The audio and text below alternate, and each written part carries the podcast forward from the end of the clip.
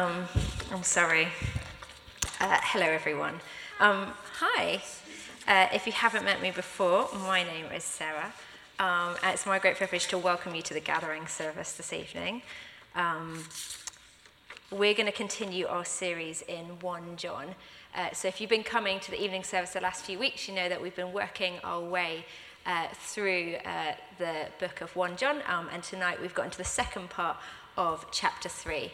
Um, and so tonight, if you haven't picked up on the theme already, we're going to be talking about love, um, hence Lion King clips. Uh, this song has been playing in my head all week. In fact, there's a disturbing number of songs that have the word love in the lyrics that have been playing in my head this week.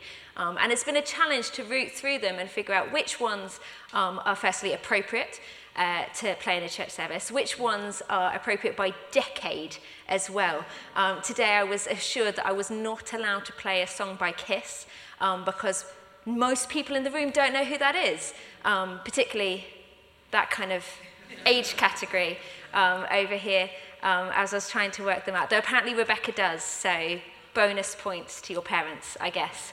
Um, well done.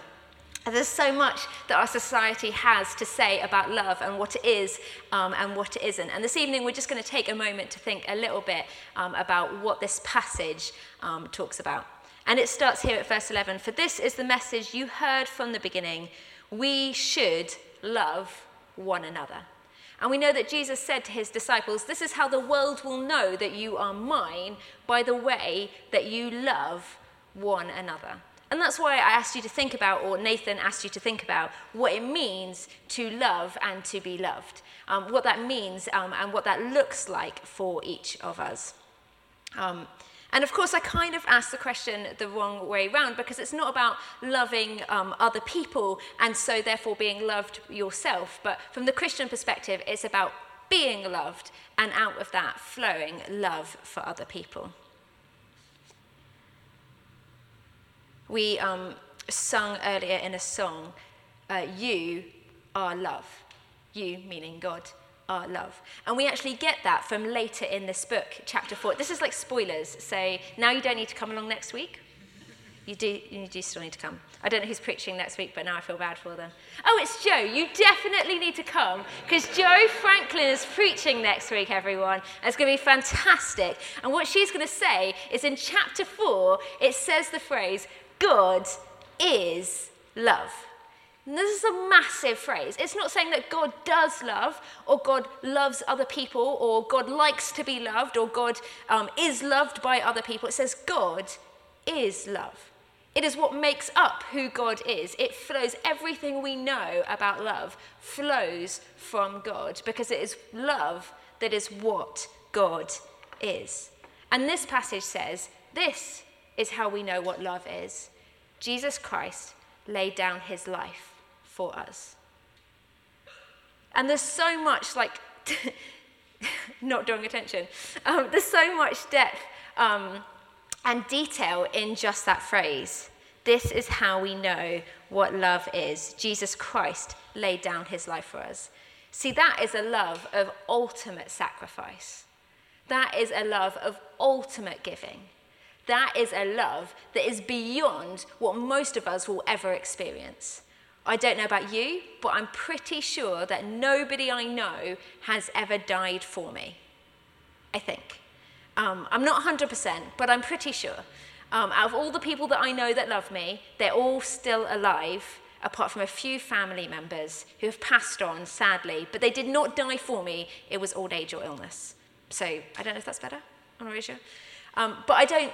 I haven't experienced that from anybody else. It's a deep and um, incredible type of love, the love that gives up his life. And this is not really the love that we necessarily see around us. When I was Googling um, for a while about lyrics to different love songs going on, a distressing number of them did not have to do with love so much as they had to do with heartbreak and betrayal. It was sad to see how many of those songs um, were not about the experience of being known, of being loved, of having somebody else put their needs um, to the side and put yours first. It was about how they'd been let down, how they had been heartbroken, um, how they had not experienced really a sacrificial or self-sacrificing love. Um, and in the passage, the author talks about Cain and Abel as an example of this. Way back at the beginning of human history, Cain did not love God. He was filled with jealousy of his brother. And the jealousy turned to hatred. And the hatred turned to murder.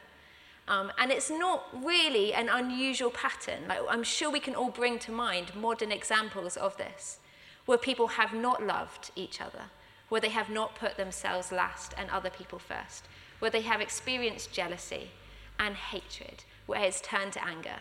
Yesterday, um, I don't know if you were watching the coronation, but I was, because I am a good citizen. And so I watched the whole coronation from beginning to end. Um, and that's not just because it was raining, and therefore I couldn't go outside, but I watched the whole coronation. Um, and I was scrolling on the phone, like looking um, at the news um, afterwards, and I was, you know, there's, I don't know, on B B C News, there was like seven stories about the coronation, different ways that you could listen to them talk to you about the coronation or hear about the coronation. And as soon as you got past those stories, there was five straight stories in a row about people dying, about war happening in different parts of the world, about shootings that were happening, about things that were happening in Sudan. After you got past all of that beautiful pageantry and all of the lovely things that happened yesterday, then you got to what's going on in the world. And it was right there. All this darkness. It's not a surprise to us to hear that people don't really know or understand what love is, because we see it not just in the news, but in our lives around us. All of us, I'm sure, could bring to mind a time when somebody has said an unkind word to you, or perhaps when you have said an unkind word to somebody else. All of us can think about perhaps a time um, at school, perhaps a teacher or an authority figure treated you unfairly, or we can think of a colleague or a boss who treated us unfairly. We can all think of times when we've um, not been good to our family members, or they've not been good to us. Like, it's not an alien concept. The alien concept is the love that is whole and pure and self-sacrificing. It's more normal to us to, yes, of course I know times when I've been hurt by other people. And that's seen by like the media that we consume and the songs that we sing and that we know and the, the lyrics that are written and put out into the world. In fact, the songs that make um, the most money as well, generally, the heartbreak songs. It's become so normal, it's become so the human pattern for so long that we've forgotten that this is not how we were designed to exist. This is not what our relationships and our world is supposed to look like. This is not the pattern that we were created for. So how can we fix it? What does it mean to be loved and to love other people? Well, the author of First John is very clear in verse twenty-three, and this is his command: to believe in the name of his Son, Jesus Christ, and to love one another as he commands us. We are to have faith in Jesus, the God who became a human being, who came to earth to live and to die and to suffer for us. We are to believe in him. And we are to do as he commanded us. He, yeah, we are to do as he commanded us. We are to love one another. The great philosopher Marvin Gaye once said, "Ain't no mountain high enough, ain't no valley no low enough, ain't no river wide enough to keep me from you." It's a beautiful song, and the music video is sadly outdated and not high quality enough to show on a screen. As we think about those lyrics, um, I like to think that Marvin Gaye, I have literally no evidence for this whatsoever, but that was inspired by Paul in Romans. Talk about how there are no depths, there are no heights that can keep us from the love of Jesus Christ. What a statement that there is, that there is nothing that can separate us from the love that can be found in Jesus. How incredible is that? How intimate is that love? That there is nothing that can separate us, that there is nothing further away, that Jesus might very well sing, "Ain't no mountain high enough, ain't no valley low enough, ain't no river wide enough to keep me from you." So great is his desire to be with us, to know us, and to love us. So great is his desire that he gave up his life for us. But there's also, I guess, a challenge in that, because there is that same love that Jesus has shown us that we are commanded to show to each other, that we should give up our lives for one another, for the people in this room, for those that aren't here this evening, that we should be willing to give up our lives the same way that Jesus did for each other, that we should be able to sing to one another and serenade each other. Ain't no mountain high enough, ain't no valley low enough, ain't no river wide enough that could keep me from you. What a depth of intimacy that would be within that. To really know each other well enough to know when each other are hurting. To be able to give not just out of our wealth, but more than what we would reasonably consider sensible to each other. To know that for each one of us, whether it's a practical need or an emotional need or a spiritual need, that we would come through for that other person. That we would love self-sacrificially as far and as deep and as much as we can. Now, once again, I do not believe that I am likely to be asked to give up my life for any person in this room, though Jesus has made it very clear that I should. But it seems unlikely that that will be the scenario I will be faced with in my lifetime if I stay in this country. So how else is it to be shown? Well, he says here, it's practical support.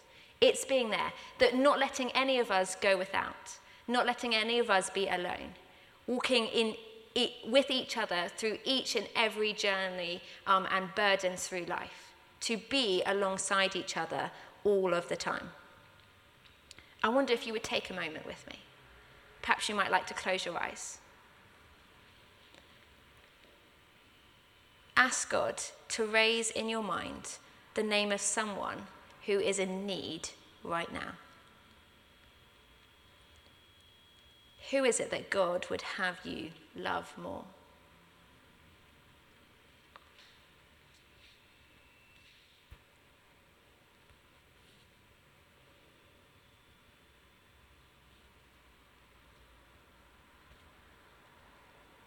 It might be that the first name that came to mind you thought, no, it can't be that person. If that was your thought, it probably was.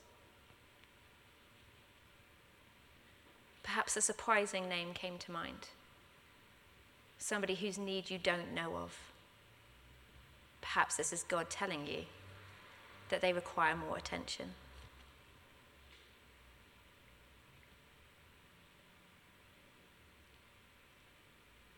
It is not a matter of shame to require the help of our brothers and sisters. It is a matter of love. We are loved by our God, and so by his body on earth. Who would God have us love more? When we love each other in this way, two things uh, can happen. One of those things is that it can be quite controversial and unpopular. Uh, the author of First John says, um, do not be surprised if the world hates you, uh, which seems an unusual reaction to love. Um, our society is particularly obsessed with telling us that we should love everyone and that love always wins, um, and all of these kind of phrases that go about. Um, but actually what happens when we love unconditionally, when we love self-sacrificially, is it challenges people's perceptions of the way that they should protect themselves. You've heard, like, put yourself first, look after number one. Um, so long that you've looked after yourself and perhaps your family members, that's more important than looking after everybody else. Don't put that in danger to look after other people. But that is not the pattern that we are shown in the Bible. The pattern we are shown in the Bible is to love recklessly, sacrificially, deeply and intimate, intimately. And because that challenges people's perceptions, it can be incredibly unpopular to love in that way. And the second thing that sometimes happens um, when we are following in God's way is that we start to experience some doubts, some uncertainties. Because we're stepping out of the boat, um, to use a little Christian imagery, um, and we're walking um, on the water, it's uncertain and it feels unnatural and it's a little bit scary. Um, and so we can start to experience doubts. What if God really doesn't love me that much? What if I'm not really a Christian? What if I'm just kind of faking it? Um, what if I'm not good enough to act in this way? Um, and this is so normal that the author here like speaks to this, this very happenstance that happens. It's not just a modern phenomenon. It happened all the way back um, when the Bible was written. Um, that to have these doubts, to experience this kind of attack, to experience this insecurity. And he says that the answer is to seek the presence of God. In God's presence, we find all that we require. Now, some of us seek his presence in different ways and, ex- and access his presence in different ways. For some of us, um, that happens most deeply in like sung worship. For some of us, it happens intellectually, like we like to study and know and understand, and we find a revelation from God kind of there. Um, for some of us, um, we like to do it out in nature. That's where we have the most sense of God's fingerprints in creation around us. Um, and these are all absolutely acceptable. So when I say, can you feel the love tonight? Um, I'm not necessarily talking about like an emotional feeling, though that is absolutely something that God can and does love to bless us with. But th- I understand that that's not the main way for a lot of us. In fact, it's not my main way of um, being in God's presence and interacting with him. Um, and that's absolutely fine. I want to encourage you um, in that. When we focus on our doubts, we tend to flee from God's presence because we're scared that we won't find it, that he won't come to us, that we're somehow like not good enough to be in it. And so we tend to start doing things like avoiding church um, or avoiding spending time with him on a daily basis, avoiding reading our Bible, avoiding praying, because we're a bit worried that if we do and then nothing happens, it will just confirm that we're not really as holy as we thought we were beforehand. Or maybe he doesn't really love us or he's not really there. But the opposite is true. When we experience doubts, we are encouraged to come closer into God. Because it says here, even when our hearts attack us, God is greater than our hearts. He is greater than our doubts. He is greater than our fear. He is greater than our sin. Because, of course, we are not good enough to come into his presence. And that is why he sent his son to die, that we might know him. Right here, the passage ends. This is how we know he lives in us. We know it by the Spirit that he gave us.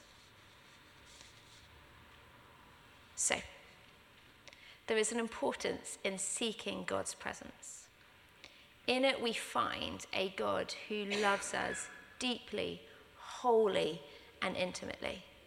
And out of that place, we have everything we need to love each other deeply and wholly and intimately. And that is when we become a people that are changed. We become a people that impact the headlines, not because we want to gain uh, noise or favor for ourselves, but because we make a difference. We had somebody here this morning um, from a mission society talking to us about how uh, his, his excitement um, and his role is to seek to share the gospel with people who live on the edge. Well, being Christians in the U K is somewhat like always living on the edge. Um, and all of us now know and see people who are in need. And actually, we can talk about doing practical things to support, but if these things do not come from love first, they become hollow and meaningless. Tom came to visit Youth Club recently, um, and we did a Q and A with our Youth Club kids. Um, we see about sixty kids on a Thursday evening. Um, Exactly one of them is from a Christian family, um, and uh, none of the rest of them really come anywhere near church. Thursday night is the closest they come, and it's a community youth club. And he came to meet the older group. There's about twenty of them. Um, they're all about sixteen years old, uh, and they're a very interesting bunch um, of young people. Uh, they got a lot of energy and a lot of things going on in their lives. And so I asked Tom to come in, do a Q and A. I got them to write some questions on their pieces of paper. And out of all the questions that were wide-ranging that evening that Tom answered, the one that caused like the most outrage was when he talked about what unconditional love means, particularly using the example of marriage. So he talked about what it was to have unconditional love for your partner, to know that there was nothing they could do or say that would cause you to walk away from them because you had committed to them for life. This was revolutionary and caused genuine anger that is still talked about to this day at Youth Club. How could he say that you would love somebody even if they treat you poorly? Why would you stay? Would you not just go? Like, what if, if you knew that your partner would forgive you if you cheated on them, why don't you just go and cheat on them? Because they'll forgive you anyway, so it's not a problem. It was such a foreign concept that we are still working through. When did you come? Like four months ago? It was a while. I'm not joking. I most recently spoke about it two Thursdays ago. That Tom. Tom, is he the one that came and spoke about marriage? Yes, that's the Tom. Yeah, we did not agree. I'm like... And you know what? It's not, it's not because Tom didn't explain it well. It's because they cannot comprehend the idea of being loved unconditionally. Does that not break your heart? Because it breaks mine. We've got sixty kids in the building on a Thursday. Do not understand what it means to be loved unconditionally. No concept of it. But we do. Whether we've ever one hundred percent believed it before or not, whether we've ever lent into it before or not, God's love does not depend on our mood or our feelings or whether or not we feel connected to him. God is love. His love is for us. Out of his love came all of creation. We are the reflection and the expression of his love. And we show it in how we care for and we love one another.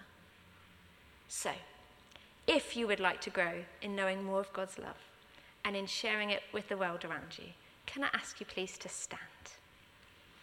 Phil, would you come up?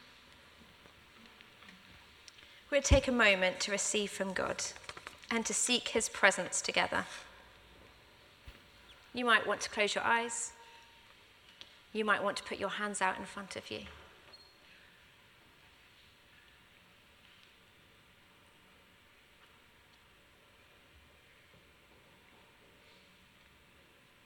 Disney says, "Can you feel the love tonight?" But that is not an accurate reflection. God, we know you love us tonight, last night, tomorrow night, every night of our lives. Lord, would you please, in your mercy, come and meet with us now.